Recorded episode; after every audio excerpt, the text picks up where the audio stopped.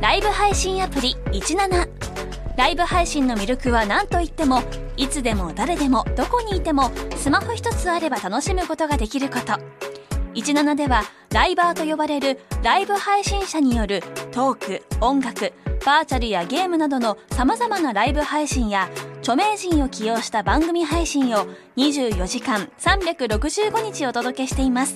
さらに現在17では月曜日から金曜日の「オールナイトニッポンゼロをリアルタイムでライブ配信中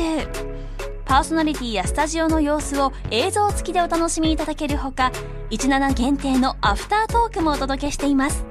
ぜひアプリをダウンロードしてお楽しみください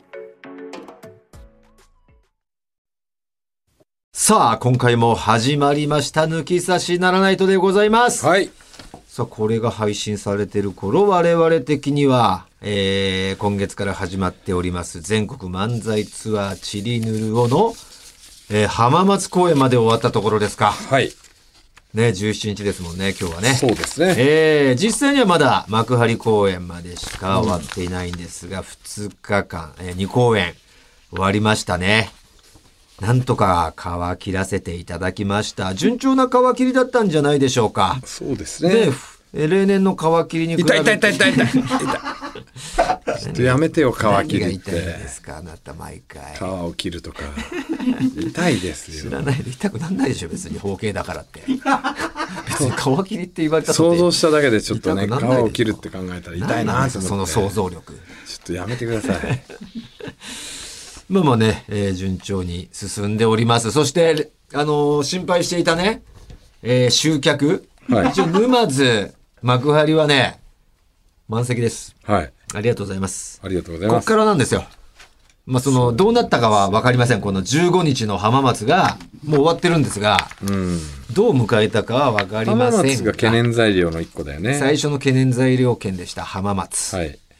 450キャパで、えー、今、あと20、20ぐらいしか売れてない。そしたらもうやめよう。 うん、その20人に返金させてもらって、やめよう、そしたら。今300ぐらいしか入ってない。 300弱じゃないかな。うん、今日ね、最新のが来るんですけどね、まだともと届いてないんで。えー、どうしました浜松の人たち。ね、これを聞いてる浜松近辺の人たち。いや、いないですよ。 これ聞いてる浜えー松愛知県の。東部の豊橋とか、あの辺にいる人たち。いないですね。いないの抜き差しそそのエリアあの流れてないん なで中テレビがないんです よ、ポッドキャストで。いやーね、ぜひ来てください。はい来てくださいって言う言ったとことてなんでね、もうこの、このもう回は。もうねこの会だ話から我々が今から呼びかけるべくは、その次ですよね。次なる11月3日、えー、宮城県仙台、はい電力ホール。電力ホーこルれもぜひ皆さん祝日、11月3日、何の日何の日ですか、11月3日は。 11月3日ああれだえー、何ですか。おはようの日でおすはようの 日。はいそんななんか、初歩的な日があったんだ。そうです挨拶をちゃんと朝の挨拶をしっかりしようっていうしようみたいな日が。はいおー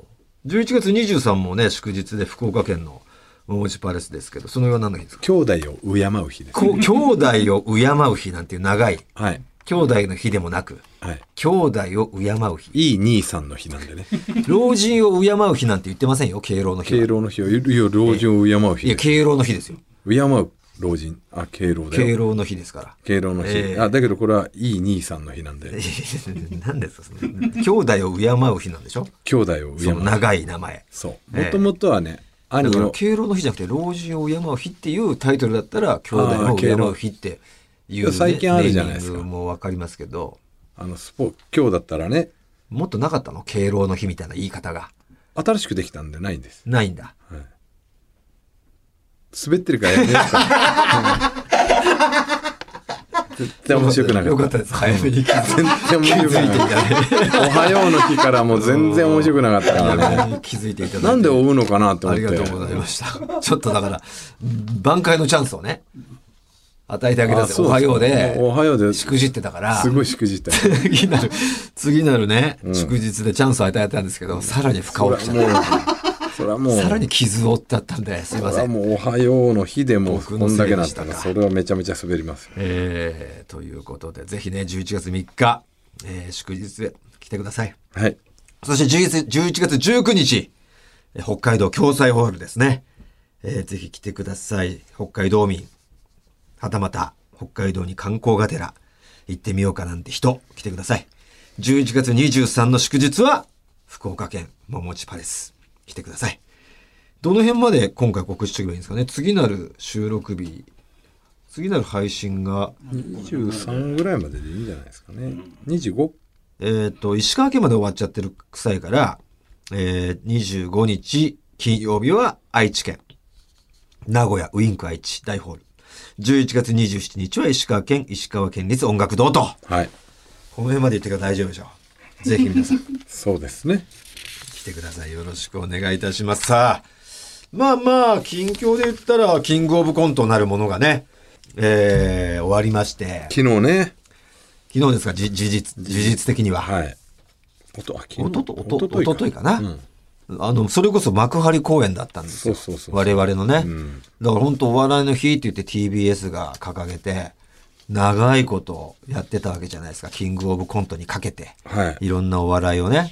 い。そこの時間帯に我々やってますから。一秒も出てないからね。よく来てくれれましたよね。あの、お客さんたち。そうですね。はい。笑いの日なのに。ね。えーそれを見ずに。笑いの日で笑いに来てるから、まあもち一ろ番熱心な我方々々の方を選んでくれた。たという。はい。ど、どっちのお笑いを選ぼうかということで我々を選んでくれた貴重な人たちありがとうごあざいりまがすと。うございます。ねえ、キングオブコントね、ここで普段なら、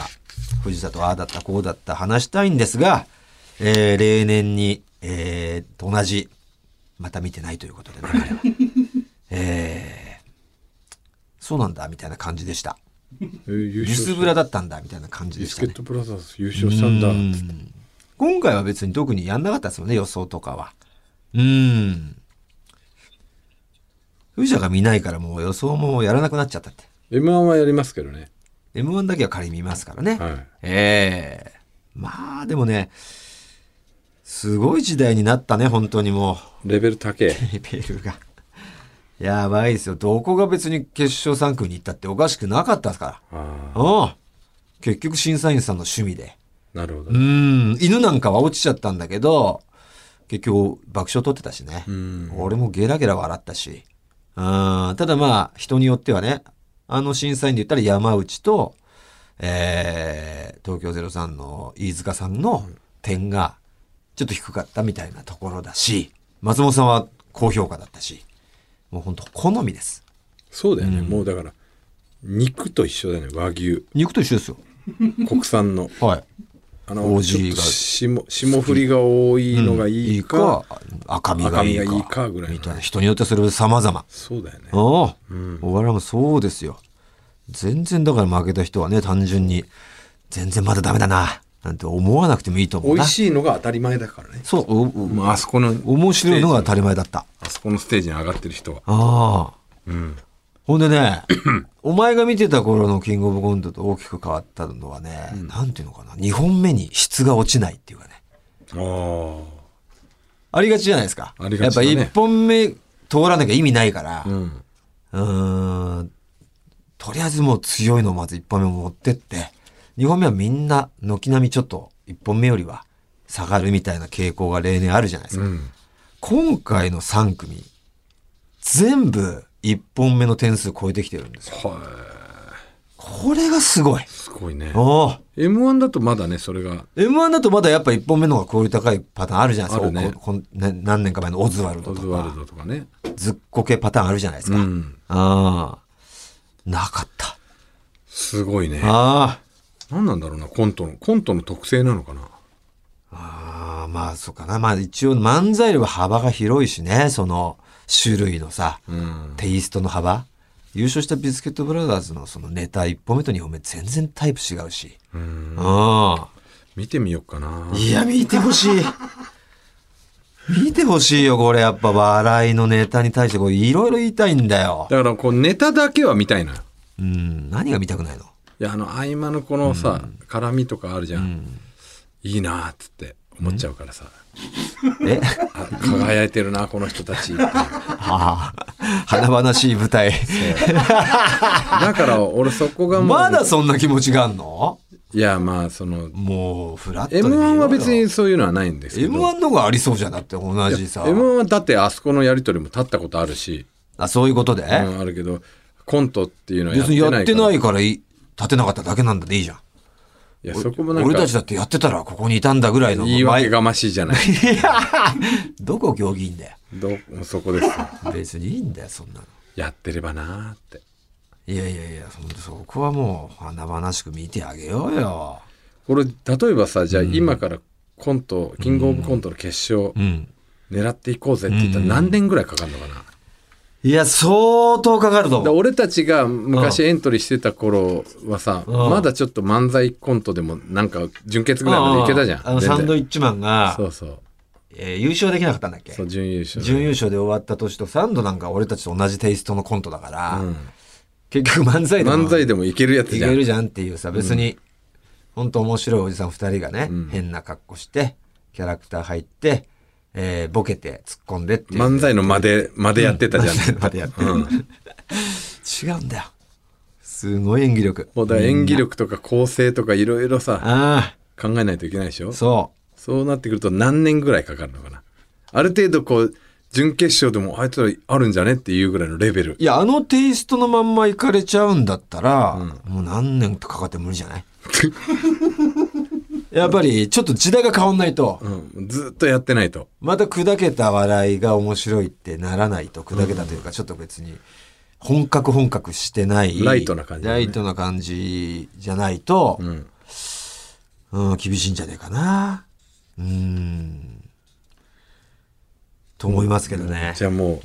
生粋、のコントをずっと頑張ってきた人たちぐらいじゃ人なたいちがやとっ厳しぱいりな。うんと思いますよで鼻からも別に分け隔てなくやってる、ビスケットブラザーズも漫才やるしジャルジャルとかね、そうそうそういうコかンビじゃなまいたいちみたといなコンビ無理です、じゃないねと無、理これは。うん。終わった。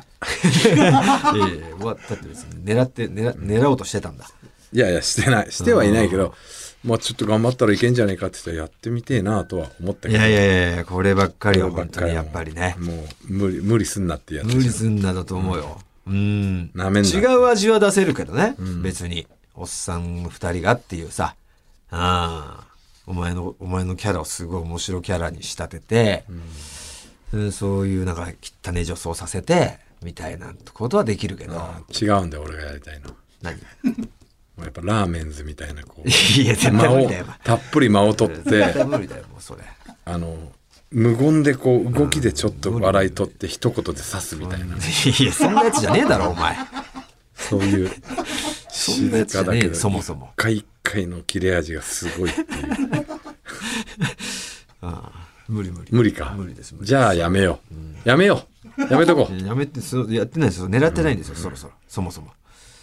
ねえ、ということですよ。ねえ、みんな面白かったんじゃないですかということで、はいえーまあまあいきままあ、えー世間ではそうか、まあ、クライマックスシリーズなんかもね、そうですね次は、え1位と2位の対決に突入。もうこれが流れる頃にはいってんのかなもういってますねやってんのかなこの時期のね野球がね意外と渋くて好きなんですようん、プロ野球プロ野球もそうなんですけど、今もう来週ぐらいから各、各地区のね、あの東北大会とかああ、東海大会とか各県のそう代表校が出1揃位、2位っがて出揃うんだっけまああの県によっては3位までとかあるおのーで開催県とかだと3位までなるっほていどうとかあるんだけどそのそれ1の位大体1位2位だよね1位が明治神宮だっけ ?1 位だけが。いや2位まで。ここからのね今東北大会やってるでしょ、で東海大会とか各関東大会とかあるじゃん、あれの1位が、その明治神宮だからそうでしょあそ1う位そうがでもまだまだそれもやってないのよ今東北大会も来週ぐらいから始まるから分かってます。だからあ1位が明治大会行くんだよねっていそうそうそう神宮大会う行く確認だけですよ。そう、でここら辺とかもた結構渋い楽しみまがあできるまんだあよマね、ニアックなね。そうマニアックな楽しみなところです夏の甲子園とは違った、ね。あんまりここで話すとまた外れ会って言われてしまい ます。危ない。外れモードに今、藤君のスイッチが入ると思ってたんで、早めに空気をさせておきました。さあ、あそうだドラフトもあるわドラフトなんかまたあなた仕事入ってますよ。なんつうのあれ。あれレポーターは、いやいやあのー指名を予想、 おー指名を予想してんだ。うんあのー昼間の方は指名予想あここがここ行くんじゃないかってあ。はいはいはい、ではい。今回は夜入ってないんだけど、うん夜はもうその指名されたん選手にとってここ行ったねっていうのは振り返りみたいな、なんかさ、あれなんかロケしなかったっけあれは戦力外のやつかそれは違うそれもあのお母さんありが とお母さんありがとう。う、うん、今年はなかったねなんだ、結果残してねえのかよ、お前。いや違うんだリよピートで来ねえって、あいつともう呼ぶのやめようぜ、いみたいやなあれこ多と分してんの誰もないと思うんだよね今までこう V を作ってただけで初めてタレントが関与したんだけど知らねえけどさ。前回うんタレントはもうやめようかみたいになっだかたら、だから、もう仕わかんな事いしてあいつと気持ちよくなかったね、みたいなこと。それを言うならは、あの、俺が行ってないで他のタレントが行ってたなら俺が切られたってことになるけど、もうこの番組のコンセプト上、あの、ディレクターが取材に行ってだけにしようかってなってるんだったら、俺は悪くない。お前が悪いか悪くないかは解いてねえんだけどさ。まあでも、そっか、俺が良かったらまた、あったと思うけどあったねと。思うけどねでも指名されなかったからさ、俺の行った子が。その子のせいにしだしたよ。せいじゃないよ。うんすごいなんかすごい悲しい気分気持ちになっちゃってさ、なんかすげえ辛いぜ。まあまあまうあ。ん親心みたいになってたもん俺も、感情も入るしね。うん、でも連絡し大い丈夫けだねえよいけねえ、ちょっと外れかよあ。そう危ないこの辺にスストップしておきましょう。ということで、それではそろそろ行ってみましょう。オールナイトニッポンポッドキャスト、トータルテンボスの抜き差しならないとシーズン 2! 言えよ。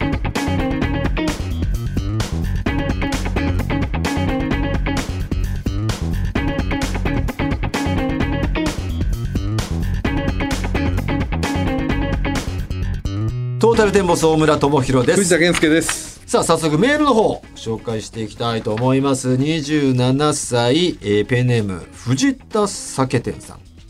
えー東京都墨田区の方、先日25周年単独ライブ「ちりぬる」を幕張公園へ行ってきましたありがとうござあいまりがすとうございますえーライブが TBS のお笑いの日とどんかぶりしてましたが、僕はキングオブコントよりも笑えたと思っておりますありがとうまだブラッシュアップしている最中とのことだったのでここからさらに面白くなる漫才を見に旅行がてらに地方の公園にも足を運ぼうかと思っておりますいいねいいね売れ行きの芳しくないチケットの空き状況を教えてくださいいや今のところ軒並み軒並みですか、えーあでも大阪東京はまあ宮城あれだよね福えー札幌福岡愛知石川あたりはもう、えー7割 まだ7割ですよやめよっか3割は入りますよもうやめよっかまだ全然来てくださいぜひお願いします待ってます10万人規模のじゃあスタジアムだったら7万人しか入ってないってことでしょ、いやいいように言うないいように言ってんじゃないよおっと来ました静岡県伊東市宇佐美のキベペンキベペンうん25周年ライブツアー沼津公演に行ってきましたありがとありがとうう宇佐美の仲間たちと行ったんですが、43歳のおじさん幼なじみ5人組が会場を出て行った感想が「いやー疲れたな」でした疲れた「面白いって疲れんだな」っていう初てめての体験をしましたそして寿司ボーイズの YouTube を見て抜き差しリスナーのご夫婦が釣り船屋にイカ釣りに来てくれたんですがあーすごい釣りね終わりにお話しさせてもらったところ、ツアーの話で盛り上がり、んその場でルミネ公演のチケット買ってもらいましためちゃくちゃ宣伝してくれ宣てる伝してくれてるんだそのお客さんはゴルフじゃなくて抜き差しついコンペやりたいともおっしゃってました抜き差しのおかげで素敵な出会いがありましたわあ写真までああ本当だご夫婦だあキベペンと船長がねええああいいこの夫ね婦がね船長だえねえ船長とキベペンが、いい笑顔してますわ釣りもいいね確かにね釣りコンペなんか聞いたことないけど、あうんあるのか釣り釣り上げてみたいなあーいいですねそれもいいですいいですね、うん考えましょうさらにペンネームタコチュこちらも宇佐美から、えー、キベ弁当仲間たちで沼津公園行かせていただきました。ありがとうございます。ありがと17日の会場時間に合わせて到着したのですが、ホール前にはすでに大勢の人。初参加の私たちは若いお客さんばかりだったら悪目立ちするかなと心配でしたが、親子連れやマダム、老若男女の多種多様のお客様が集まっており、さすがトータルテンボスと実感いたしました。ライブ終盤は緻密に練られたネタを一生懸命理解しようとしすぎて頭がパンクしそうになりましたが、あっという間に2時間の公演が終了いたしました。抜き差しリスナーの皆様、全国旅行支援も始まってますので、お得に旅行を兼ねてトータルテンボスさんのライブに行きましょうちなみに会場で購入したテッテレキーホルダーは子供たちが喜んで愛用しています。あいいね一方、チリヌルオの骸骨キーホルダーはすみません。不評でした。怖いからねなるほど。面白いですね。ありがとうございます。ありがとうございおまだ行きますか。こちらも、メール、これライブですね。匿名希望の方。私は某銀行で支店長をやらせていただいております。50代のおっさんですと。トータルさんはオンバトの時から見ており、その時から密かに応援してますが、その件は妻と子供、部下には恥ずかしいので内緒ですね。なんでだよ言えよ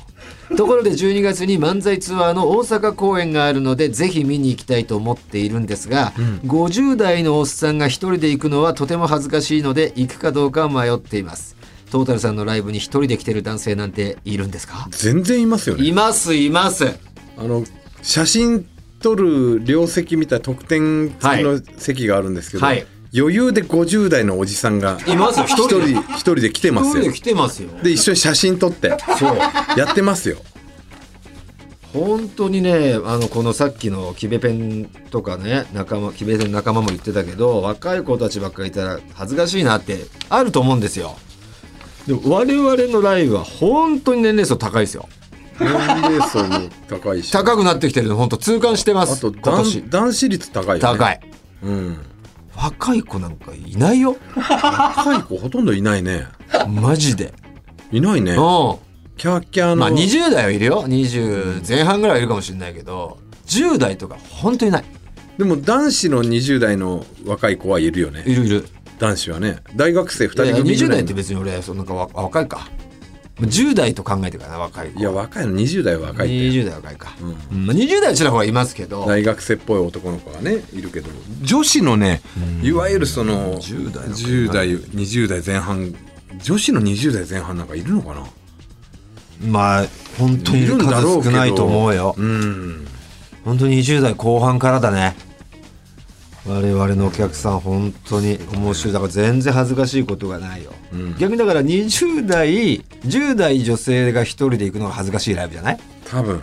50代のおっさんが一人で来るのは余裕で恥ずかしくないライブですよ、うんぜひ来てくださいそうねえ試しになんか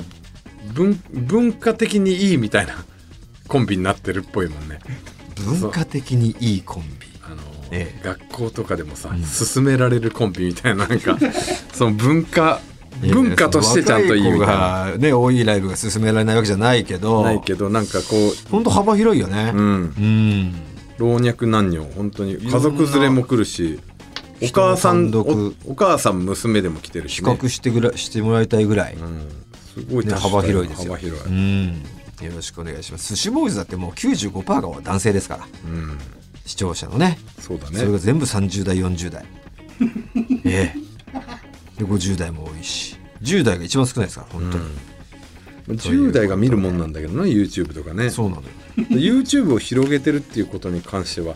あ の今流行りの YouTuber とかより俺ら貢献してると思うんだよ、表彰してるぐらいぐらいだうよ、ん、ねえ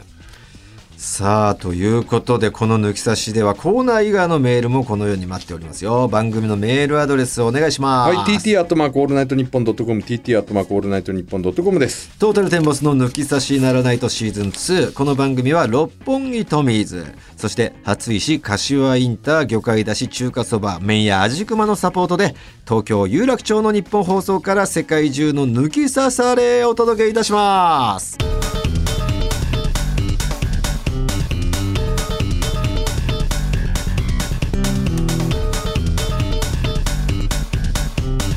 トータルテンボスの抜き差しならないとライブ配信アプリ17ライブ配信の魅力は何といってもいつでも誰でもどこにいてもスマホ一つあれば楽しむことができること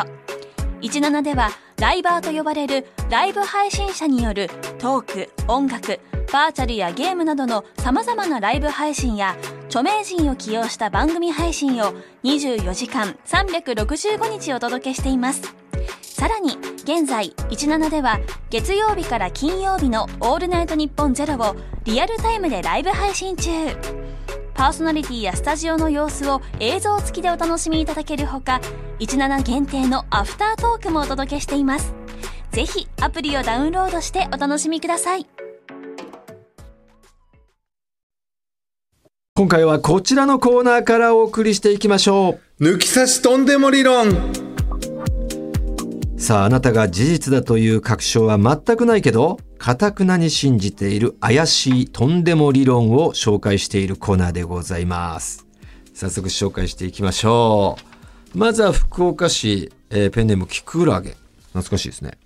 私が考えるとんでも理論は、男女を問わず、兄弟は下になるにつれ見た目が可愛くなる。です。なるほど。私は長女で弟と妹がいるんですが、弟妹の方が見た目可愛いです。友達の子供もそうなので、昔から下に生まれてくる子はいい遺伝子を持って出るんだなーって思ってます。異性だと分かりにくいかもしれませんが、同性だと分かりやすいです。もちろん自分の子はみんな同じように可愛いんでしょうけど、長女からしたら妹の方が可愛くて昔から羨ましかったです。これはありますね。ただ3人とも一重だったらふ絶対4人目はひ二重なんだってなんかそういうの聞いたなだかそうなのわかんねえけどら。二重が劣勢なのよ劣勢遺伝子の法則っつってまあ人もちろん人間ね、として一は重より一重が二重の方が、まあクリクリしてるから、えー可愛い方向に行くっていうのはもちろんありますよね。可愛いんだけどでもただまあ別にその、なんだろう、二重一重じゃなくてバランスとかさ、顔の配置、バランスとかなんか、下に行くほと整ってどく感じ、そうそうそう。いいって俺も思ってるんだよね、別に。あの、いろんな兄弟見てね。うん兄弟で全然性も違う兄弟いるよねうーん、いるいる。これはちょっと一理あるんじゃないでしょうかどうなんねだろうなえお前んとこどうや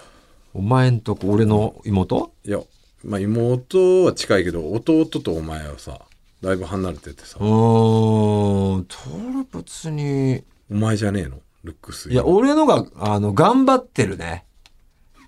うん、別にクオリティはわからんな、その。弟も別に。でも妹に関しては全然、やっぱ俺より全然整ってる。うん、まあだからでも、下に行くにつれて整っていくってわけでもないんだよね。うんうん。そうなんだよそれはわかるよ、なんか。でもなんか、一番目が一番整ってるパターンって意外と少ねえんじゃないかなって。もちろん例外はあるよ。うん。俺の子供で言ったらハルクの方が整ってるかもしんないし。うんう上ん。下の子も可愛いんだけど、整え方で言ったらハルクの方がいいかなっていうか、それ例外かな、だとしたら。うん。男女違うだからまああれかそうだね。まあ男女違いで、その、比べづらいけど、でもまあなんとなくわかるもんね。うちはだってうちの子供だったら、二2人とも俺に似てねえから なでも兄弟はめっちゃそっくりなのよか似ったてるよのかよったのか悪かったのか。まあ、おい奥さんかな嫁なの奥さかなん遺伝子うんで嫁にもそんな似てねえんだよな説明じゃねえか、そなんんだなろうに似てねえっていう。うん。そう、続きまして、こちら。福岡県は、筑紫野市。えー、33歳ペンネーム、洗濯物は山積みさん。私もとんでも理論ですが、目がクリクリで、唇がぷっくりしている女性は不倫するです。出ました、偏見理論。そう、目がクリクリとして印象的で、唇がぷっくり厚く、ちょっとおちょぼ口な顔はいわゆるラ、ラブドール顔 あああ、なるほど、なるほど。私の友達で不倫をしている女性は漏れなくラブドール顔でした。これはふ、えー不倫男たちがラブドール顔に魅力を感じるのか、ラブドール顔の女性が危ない恋を好むかわかりませんが、この理論はかなり事実の可能性が高いと思いますと。ラブドール顔っていうか俺がパッとそう目クリクリしてぷっくら唇のっていうイメージしたのは、うん。あの「スラムダンクの湘北のあの一行へのマネージャーのああれのイメージ かなあなーなんでしたっけ名前え翔ーっ子さとんだっ、けなんだっけ唇ぷっくりしてるね、確かに。そうああーの人、えーはいは名い前はい。あの顔なのかなって思って目くりくり、唇ぷっくりか。うん、うん、うん。湘北マネージャーでもどうなんだろうね。不倫してる人のデータ全部取ったら一番割合高いのかもしれないし。ねえ。もう調べてる間綾に子さんだ、次行きますかあやここさんここの感じこのイメージうんうんうんうん。ちょっとね、これこヒッれですプねホップの感じのはいはいはいはい。うんさあ、続きましては、尼崎市から来ましたペンネームペーペスさん。私のとんでも理論は、結婚するならハンドクリームにニベアを使っている女性がいいです。私は男性なんですが今までお付き合いしていた女性の中で浪費や浮気癖で別れたのは大抵高価なブランドやメーカー品を使っている女性でした対して高価の変わらないのに匂いが違うだけでマウントを取りたい女性はドラッグストアでいつでも安く手に入るニベアを手に取ることはありませんニベアを買うことができる人は、ブランドやマウントなどの自己顕示欲よりもコスパを取れる人と考えられます。私の妻はニベアを使ってたため、この人は誠実だと思い、お付き合いし、結婚に至りました。なるほどね一理はあるんでしょうかね。この、高価なブランドやメーカー品を使っている女性がマウントを取りたい体質な人ばかりではないこと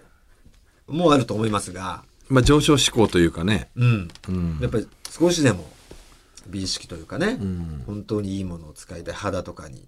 いいものを使いたいだけで使ってる人もいるけどマウント体質で使ってる人はこれ一理あるかもしれないですね。うんうんなるほどいろんな理論掲げてきますね。ありえるかもねちょっとねこれはありえるんじゃないでしょうか。まあ、ブランド志向が高いっていうのはうんやっぱりちょとねうん次から次へともうこのブランド飽きたと違うブランド品のバッグ買いたいとかって言うとやっぱ男性にもそういう同じ方向に行くっていうことが考えられますからこれだからね、ええあのー子育てもそうだと思うんですよおうだか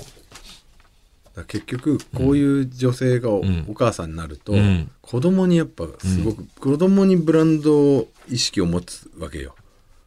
で自分のものに対してブランドん志向が強いわけじゃん、子供の服もブランドって意味服っていうか子供自体を子供自体にもうあの物感覚で考えてブランド仕立てにして、んだから旦那の稼ぎがそんなでもないのに、うんうんうん無理してし私立入れたいとか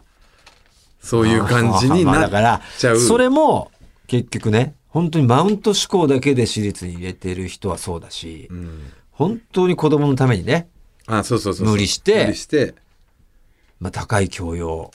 とかそう身いうにのつでけさせてあげたいっていうっていねうだけで頑張ってる人もいるから一概には言えないんだけ言えどないけどでもそういう人はこう見たらわかるんですよおその奥さんが、もう結構しブランドにボロボロのっていうかさ、もう奥さんはこう、ん適当なその辺の服う、うん、で済ませてっていう人はほとんどいないと思うんですよね。ああ適当なボロボロのボロボボロっロていうボのロもあはれだなかなかないけどど、うんもう別に着飾ってない、ユニクロとうかでん、感じ全の。身コーディネートしててうんで子供に教育を子供に私立っていいいうのは見たことないでそういう人は、んあのいやで旦那さんがそんなね、あのその稼ぎがあんまり良くないっていう人で、そういう人うんだったらまだいいってことでしょ、うん、いいというかまあいいまっていうかあまあまあま効果を持ってないマウント体質ではないあことは分ではかないることだけど、うん旦那さんがそういう感じのねそんなにこう収入があれじゃない人うんだけど息子娘をこうんう私学に入れたいっていう人うんは大体奥さん着飾ってるからね。なるほどあまあ、 そもそも旦那さんの経済力がある人と結婚してる時代で、ちょっとやっぱマウント体質が垣間見えちゃうまもあ、んね。経済力あるっていうのでやっねぱそこで選んでるって人もいるだろうから。そうだけどああのそんなにお金がねその稼ぎがないっていう旦那さんを選んだのは大体漏れなく旦那かっこいいのよ顔はああ、顔はね。顔はかっこいいけあど顔だけで言っちゃったみた いな感じのねあそこはそこでブランドイメージがあるみたいなあ、なるほど。さあ、続きまして、三重県25歳ペンネームチップインダボさん。私が考えるとんでも理論は、サウナ好きな女性はエロく、プカミルがうまい、です。サウナ好き女子は熱いサウナ、キンキンの水風呂という刺激が好きなことはもちろん。 整う瞬間はある種のエクスタシーなので、自ら整いを感じたいという欲望は、性に積極的な証拠に他ならないと思います。自分が整うベストなタイミングを知っているということは、プカミルやミキニにおいても自分の一番気持ちいいところや生き方を知っていることに通ずると思います。最近サウナが流行しており、私も休日によく行きますが、サウナ施設に来ている女性たちは若くチャラそうな子が多い印象です。インスタのストーリーズなどを見てでも、私の女友達の中でもエロい子に限ってサウナに行っている投稿をよく見かけます。 私が深みってきた女性の中でも、サウナ好きの子が何人かおり、その子たちは気乗位でうまく自分で行ったり、行くタイミングを絶妙に合わせてくれたり、エロくプカミルがうまかった印象です。そういう子たちはサウナで美肌効果も出ているのか、美人でミキニもするそうです。ビンゴです。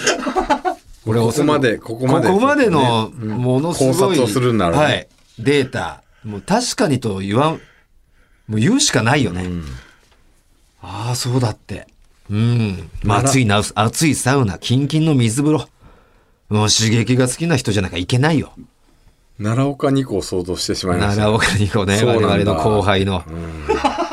うん整う瞬間確かにある種のセクシタシーであれ俺もね例えたことありますよ整った後の T シャツ着着る瞬間もうビンビンにもう肌も整ってますからなんて言ってましたっけ T シャツとセックスですそれと一緒ですもん。うん。整うのし、整いたいっていうのはやっぱ、やっぱ感じたい。気持ちよくなりたいだもんね。だからさ確でかに今だから流行りじゃんちょっと、うんうんうんだから流行りで乗っかってる系女子もいっぱいいると思うんだよだね、からもうちょっと見極めるのは、この後かな。うん、で5男性年後、もさ10年後サウナ行ってる女子はもう本物でしょ。男子もさそうじゃん、今流行ってるからさ、流行り乗っかり系うん。男子も多いじゃん、んお前は俺の中ではもう本物だと思ってるのよ、うん。まああまのあ、こう流行りになる前からちょっと言っ言ってて言ってたたかかららね。目つけてたからね。だから本物のやっぱこう清獣だと思ってる んです よいいよ、おいそっちかよ。で奈良岡二個も多分、そっちの方あの流行り廃りの前からやってるから、あの子も多分清獣だと思 ういや青春っていう言い方やめろ。ええいや、これは一理あると思うな。すごい着眼点ですよ、チップインダボさん。25歳おじさんで。でさサウナ好きな人いるじゃうんでそれと今のいわゆるサウナ好きって違うじゃんん。うん。おじさんのサウナじゃないもん今のはなんかあの流行り廃り流行り廃りのなんかおしゃれサウナじゃん、まあ、でもやってる理由は結局あの気持ちよさだからね。。まあまあそううだけどね、うん。だから俺は本当あのカプセルホテルとかのサウナがすいっちゃん好きなのよ、あのただ単に暑いっていう、ああ、うん、なんかで人か間んに熱いやつね。管理してるおじさんも今風のおじさん今風のサウナじゃなくてあげとけへんだあろーみたい なああれが一番なんか好きなんだけど今違うじゃんこうテンちょっトと式とか,、生ぬるいのがあるね。とかなんかおしゃれなミストかけたりとでかもさそれでも熱ければ全然俺はいいのよ。そうそうそうでしょああ。だけどそそういうおしゃれな感じのねおしゃれに走りすぎてるやつね。そうそうそうおしゃれに走っててもちゃんと暑さとか提供してくれてんだったら全然いいでしょいい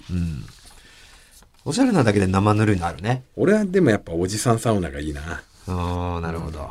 さあ、誰のとんでも理論に、これ対象にしますかね。ラブドールガオ、マウント体質、ニベア、えー、整うサウナ女子は、成獣。いやもうそれじゃないですか清 獣サウナ女子清獣下の生まれ、下の子供がより整う。サウナ女子清獣にしましょサうウナ女子聖樹でいきますか。シップインダボ。ダボでえーね、サウナ好き女子はエロくプカミルがうまいと言ってくれた、とんでも理論を掲げてくれたチップインダボに決まりました。おめでとうございまはす。さあ、チップインダモにはね、えー株式会社ウルトラチャンスさんからご提供いただいたガット社のワインかホホバオイルをプレゼントして、サイン入り番組ステッカーも、えーつけて送りたいと思います。さあ、このとんでも理論では、あなたが事実かどうか定かじゃないけれども、なんとなく信じているとんでもねえ理論や都市伝説をお待ちしております。アドレスお願いします。はい、TT アットマークオールナイトニッポンドットコム TT アットマークオールナイトニッポンドットコムですメールは懸命にとんでもと書いて送ってきてください。待ってます。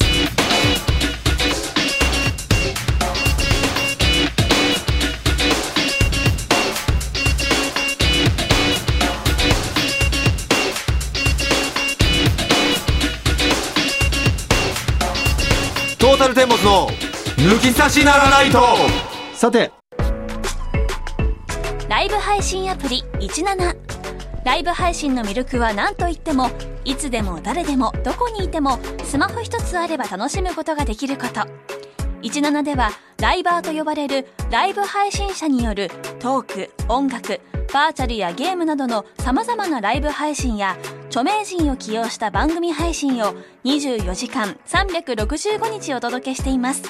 さらに現在17では月曜日から金曜日の「オールナイトニッポンゼロをリアルタイムでライブ配信中パーソナリティやスタジオの様子を映像付きでお楽しみいただけるほか17限定のアフタートークもお届けしていますぜひアプリをダウンロードしてお楽しみください続いてはこちらの企画をお送りしていきましょう。抜き差し出演権争奪戦ファイナルさあ誰でも気軽に番組を配信できるプラットフォームワンセブンライブの抜き差し出演権をかけたオーディションで選ばれた4人のライバーが登場番組を代表して我々が公開面接を行い1名を選んで期間限定でコーナーをやってもらいます面接時間はオーディションの順位によって変動今回から2回にわたって1位になったライバーの方を面接していきます面接はゴングが鳴ったら終了ですそれではお入りくださいあ入ってきたどうもどうもはじめまして、よろしくお願いします。あどうもよろですしくお願いいたします、はい自己紹介の方軽くよろしくお願いしますはい、えーシンガーソングライターの小町と言います。よろしくお願いいたします。シンガーソングではい、音楽系のシンガーソングでし。たはシンいガー、ソングやってえんでー、シすンね、ガーソングのライターさんでしたえねえいやーどうですかもういい曲書くんでしょうねいやでも今はええ楽曲提供してもらったりとかもしていて、あなるほどあの自分で作るシよンりもガーの方にちそうょでっすと振り舵を切ってるんですそうかです。どういう感じの曲ですか私あの地元湘南なのでちょっと海感ある曲を最海近は作感ってだもらってて山感よりね山感より海感、山感より海感出してる音楽ですそれいいかもしれないですね湘南のね出身の人っていいないですもんねなかなか歌を歌う人でねいや思いっきり言うわあいっぱい出い身まとすかいうかあの辺をモチーフにしたミそうですねュージシャン、ああそうですね、ええはいなるほどその傍ら、えー、ワンセブンライブもはいライバーさんとしてやっているとそうです毎日毎日やってます、えどんぐらいやるんですかえっと最初の頃は本当に1日10時間とか12時間とかって本当に当たり前にはい丸1年は休まずやって今は1日2時間あぐー、だいぶまあちょっとこう短くはしたけどそうでも毎日はやるんだ毎日欠かさず決まった時間はい夜9時から11時ぐらいはあ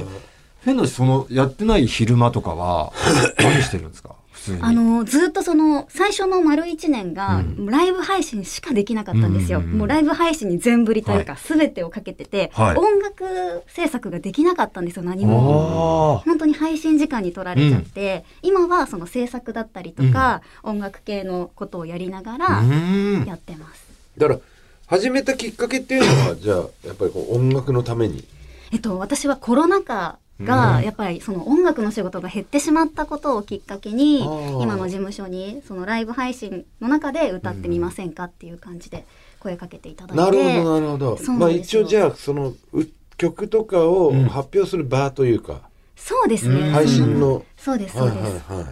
あとはまあその収入もそこで得られたらよりいいかなっていうことですよね。はいなるほど。結構だからコロナ禍で芸人も結構動いたもんね。うん。俺たちはやんなかったけど、その、一ノのライブ、だから当時言われてて、あのそっちやってみるっていう。かき揚げさんっていうね、ライバーさんもそうですからね。そうそうそうそう。そこの中で、ええで、まあ一応 YouTube に、まあ、うん我々のね、うんメンバーで出てたんですけど、うんまあ、そんなのよりも稼げるから、そっちがいいって言ってやめちゃっ た。いやいやそんなことないですよ。そういうやめ方じゃないであ、す違よいねま。したっけ小町さんはやっぱ、どれぐらいフォロワー数はいるんですか結構多いんですかフォロワー ?1 位ですもんね。いや今でも1万2000人ぐらいおおじゃあやん !1 万いけばね、やっぱいいって言われてるんでしょやっこさんがすごかったってやこっぱとさ、すごいんだね。二十何万って。へえ。そうなんだ。で、結構そこのライブ配信で歌ったり。そうですね基本は歌配信っていう形であー歌ライバーっていうくくりになってると思いますどういう歌を歌うんですか自分の歌を基本歌うんですかそれとも。もうリクエストとかリクエストカかラオケランキングとかはあこの歌歌ってよって。そうですそうです、リクエスト来るたびに、はいどういうなんか設備があるんですかカラオケで歌うっていう的な。そうです流せるものをちゃんともあ自う分機で材あるミんだキサーとかマイクとか全部ええ配信用に自分の音源はあのこれからリリースなんですよでまだ発表がちょっとまだまだ世に出てないんだ。そうなんですよああ、そうかそうか。じゃあここでね、こんな抜き差しならないとごときで発表したら。やっちゃいけないです よね。いやいやいや、ねえ危ない危ないあれじゃあ、えジャスラック登録された時はあれだったらいいのかな何うん何あのザ・トラベラーズだったらいいダメですダメですすなんでダメですザ・トラベラーズだから知らないしだまずあ本当ですかええ我々と我か々吉本興業の何組かでユニット組んだザ・トラベ ラーズ紅白にも出たけどうんえ え知らないですそんな誰もふっと空を見えー誰も知らないですわかんないですか恥ずかしいやめてくださいねえそうかじゃあ歌声聞こえない聞けないんだ一応準備はしてたんですけどそうなんですまあじゃああの流す流さないは別として流さないにしても我々だけで聞きたいですね聞いていい感ですよ想あもう本当ですかな何の歌聞きたいですかえーもうそれを歌うんですか、はいあアドかなえーアド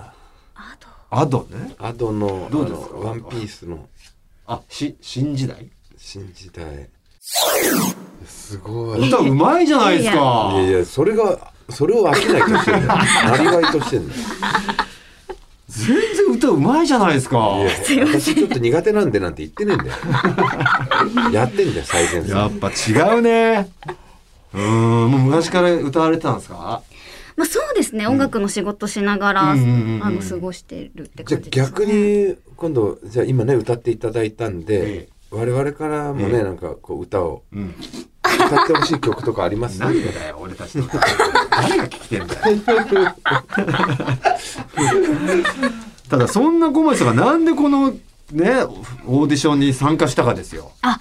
私は、ええその音楽活動をしているんですけど、ええ自分が一番やりたいことってラジオのお仕事だったんですよあもともそうだっとたんですかそうなんですなんかテレビに出たいとかいう声を生かしたいいってことそうなんです私声優事務所出身でーやっぱり声を使う仕事がしたいっていうのをずっと思っていて、はいはいでプラスやっぱりあのすごい好きな芸人さんとのコラボが来たということでちょっと聞き捨てならないです。本当ですか本当です本当です好きなトータルテンボスって言ってましたね。はいえー何で知ってくれてたんですか我々のことは。いやもう本当に私小学生の頃かうら、んうんうんうんあのオンエアバトルとかを録画してもらっててもう気づいたら見てたみたいな感じで、へーやっぱ学生時代とかもうん本当にもうそれこそ m 1も見てました見してましたか、は嬉しいね。うん。ね「オール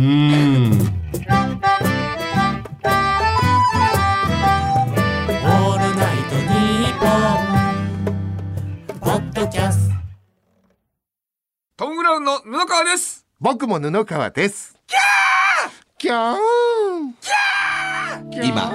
あなたの脳に直接語りかけていますオールナイトニッポンポッドキャストトム・ブラウンの日本放送圧縮計画は毎週金曜配信ですライブ配信アプリ17ライブ配信の魅力は何といってもいつでも誰でもどこにいてもスマホ一つあれば楽しむことができること17ではライバーと呼ばれるライブ配信者によるトーク音楽バーチャルやゲームなどのさまざまなライブ配信や著名人を起用した番組配信を24時間365日お届けしていますさらに現在17では月曜日から金曜日の「オールナイトニッポンゼロをリアルタイムでライブ配信中パーソナリティやスタジオの様子を映像付きでお楽しみいただけるほか17限定のアフタートークもお届けしていますぜひアプリをダウンロードしてお楽しみくださいトータルテンボスの抜き差しならないとシーズン2。この番組は株式会社ウルトラチャンスのサポートで、東京有楽町の日本放送から世界中の抜き差されをお届けしました。さあ今月10月は横浜市泉区のペンネームシンが送ってきてくれた「シンジの僕は君に恋をした」に乗せてお送りしているエンディングですさあ一通普通歌読ませてくださいペンネームつぶれた柿さんです私は最近抜き差しを聞き始めた47歳既婚男性であす同い年だ。同い年もうかか一個上か。もしかして。一個上のまだ誕生日が来てない人か同い年か、え毎回藤田さんは結構不器用な人で大村さんは相変わらずチャラいなと思いながらお二人のトークを毎回楽しんで聞いています、実は私は仕事の関係でオーストラリアに住んでおりあラリアにへはいえリアじゃないですラリアですラリアだね毎回世界中の抜き刺されと言ってくれるのを聞いて自分のような海外在住者もカウントしてもらってるんだなと嬉しくなりますはいはい。日本に帰省した時にトータルテンボスのライブがあればぜひ見に行きたいですおおえー、ぜひじゃあ我々の全国ツアーチリヌロキャンベラ公演来てほしいキャンベラでやんねえよやりてえめちゃくちゃいいなキャンベラ公演言いてえなキャンベラやりてえなすごいめちゃくちゃいいぞゴルフもできるしねえ最高だぜ海もでシーフードもうめえぞ素行晴らしいオーストラリア行ってみたいねってみたういんラリアラリアに行ってみてえぜひな見に来てくださいはい冷高木さん、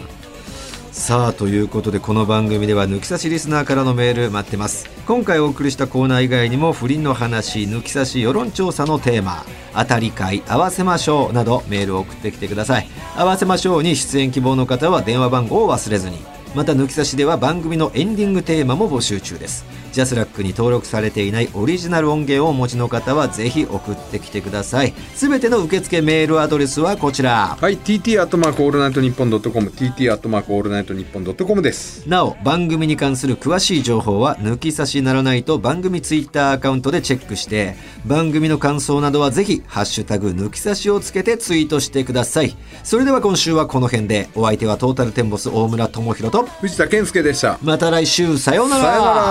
ら。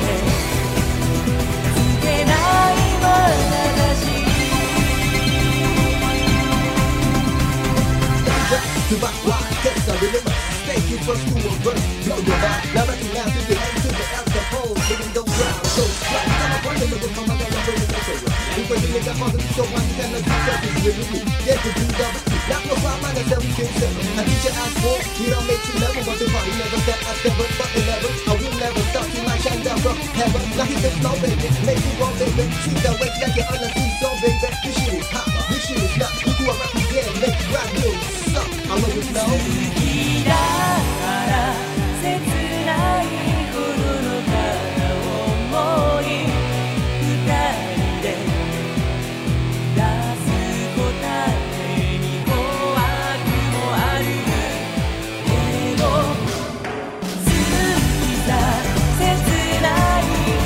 い